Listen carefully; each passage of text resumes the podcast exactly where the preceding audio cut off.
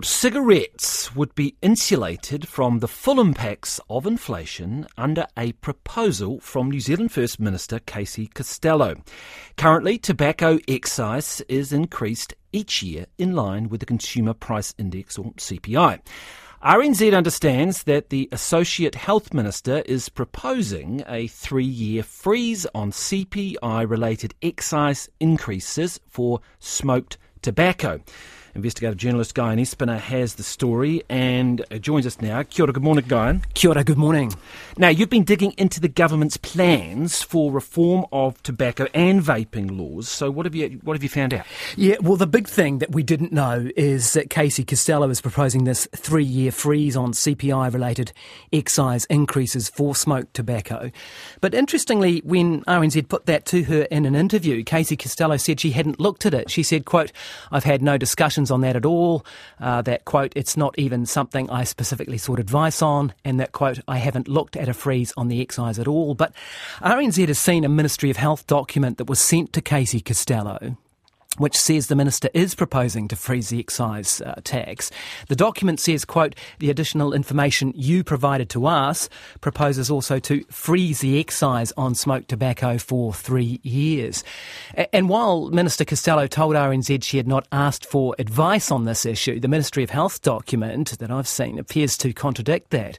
Uh, the document that was sent to Minister Costello asked whether she would like advice on the implications of a three year freeze on CPI related excise increases for smoked tobacco.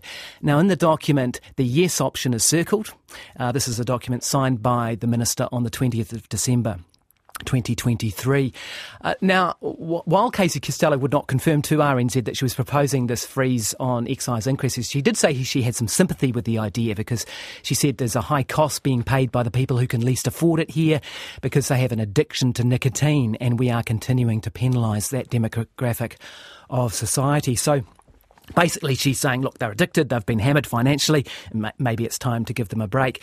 Most in the public health space do not and will not see it that way. I spoke with Janet Hoek, who's a professor of public health at the University of Otago.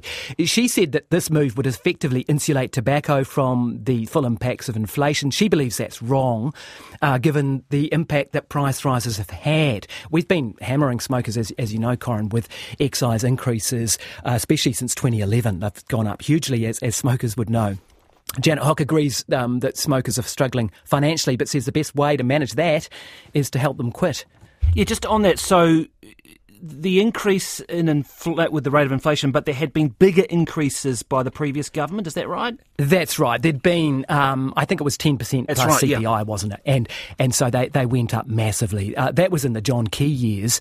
Um, so th- th- those increases were were well above uh, CPI. Right. Okay.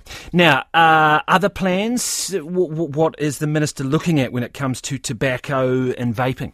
Well, RNZ understands that um, the minister is also proposing to remove the excise tax from smokeless tobacco products. Now, this is where the tobacco is heated to a vapour, right, rather than burned.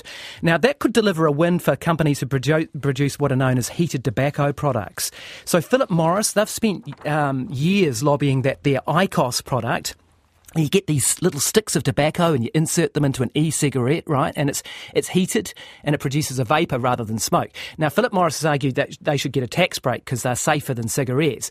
Currently, those little tobacco sticks are taxed for excise under a category called other tobacco. You don't need to know what that means, but effectively, it's a, a similar excise rate to ordinary smoked tobacco, right?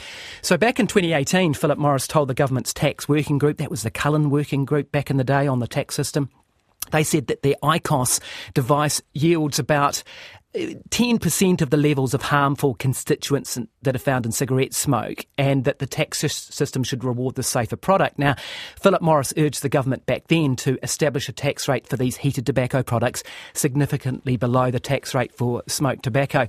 Again, I went to um, Janet Hoek on this, the public professor of health at University of Otago. She said that the, the policy that's being put forward here would be, quote, an enormous win for tobacco companies like Philip Morris and other companies, tobacco companies developing these uh, heated tobacco products. It's her view that, you know, you need more evidence that these devices help people quit and are less harmful before we create what she's describing as financial incentives for these products. And of course, just you know, once again reiterating, different than vaping. These these these cigarettes you're talking about. Yeah, this is actually tobacco that you're dealing Yeah. with here, right? Not fluid. Like so, so in, in the vapes you'll, you'll have um, you'll, you'll have a fluid, right? Um, it- with these, what are called either heat not burn because it's not combust- combustible tobacco, right? So you put in a little stick of tobacco into this thing, and it heats it to a vapor. So it's it's it's it's heating. It, it's it's not combustible. It's not not burning. They're smokeless tobacco products, if you like. Right, and then where does that leave things with vaping? Of course.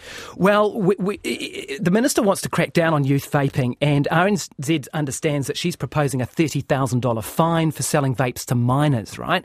Uh, when we did the interview with her, she said that yep, she wanted much harsher penalties, but quote hadn't looked at specific penalties. And when we asked her directly about the thirty thousand dollar fine, she said, "quote No, I haven't." And again, that may be in some reports I received, but I haven't received any advice yet in terms of what those penalties should look like and what would be reasonable. But in the document that RNZ has seen, health officials indicate the idea that a $30,000 fine the idea for this came from the minister herself.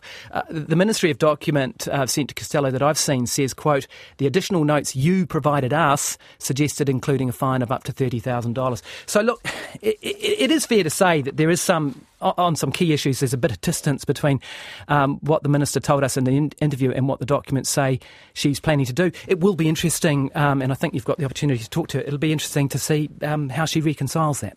Indeed, it will. Thank you very much. Uh, That is investigative uh, reporter, journalist Guyon Espiner there.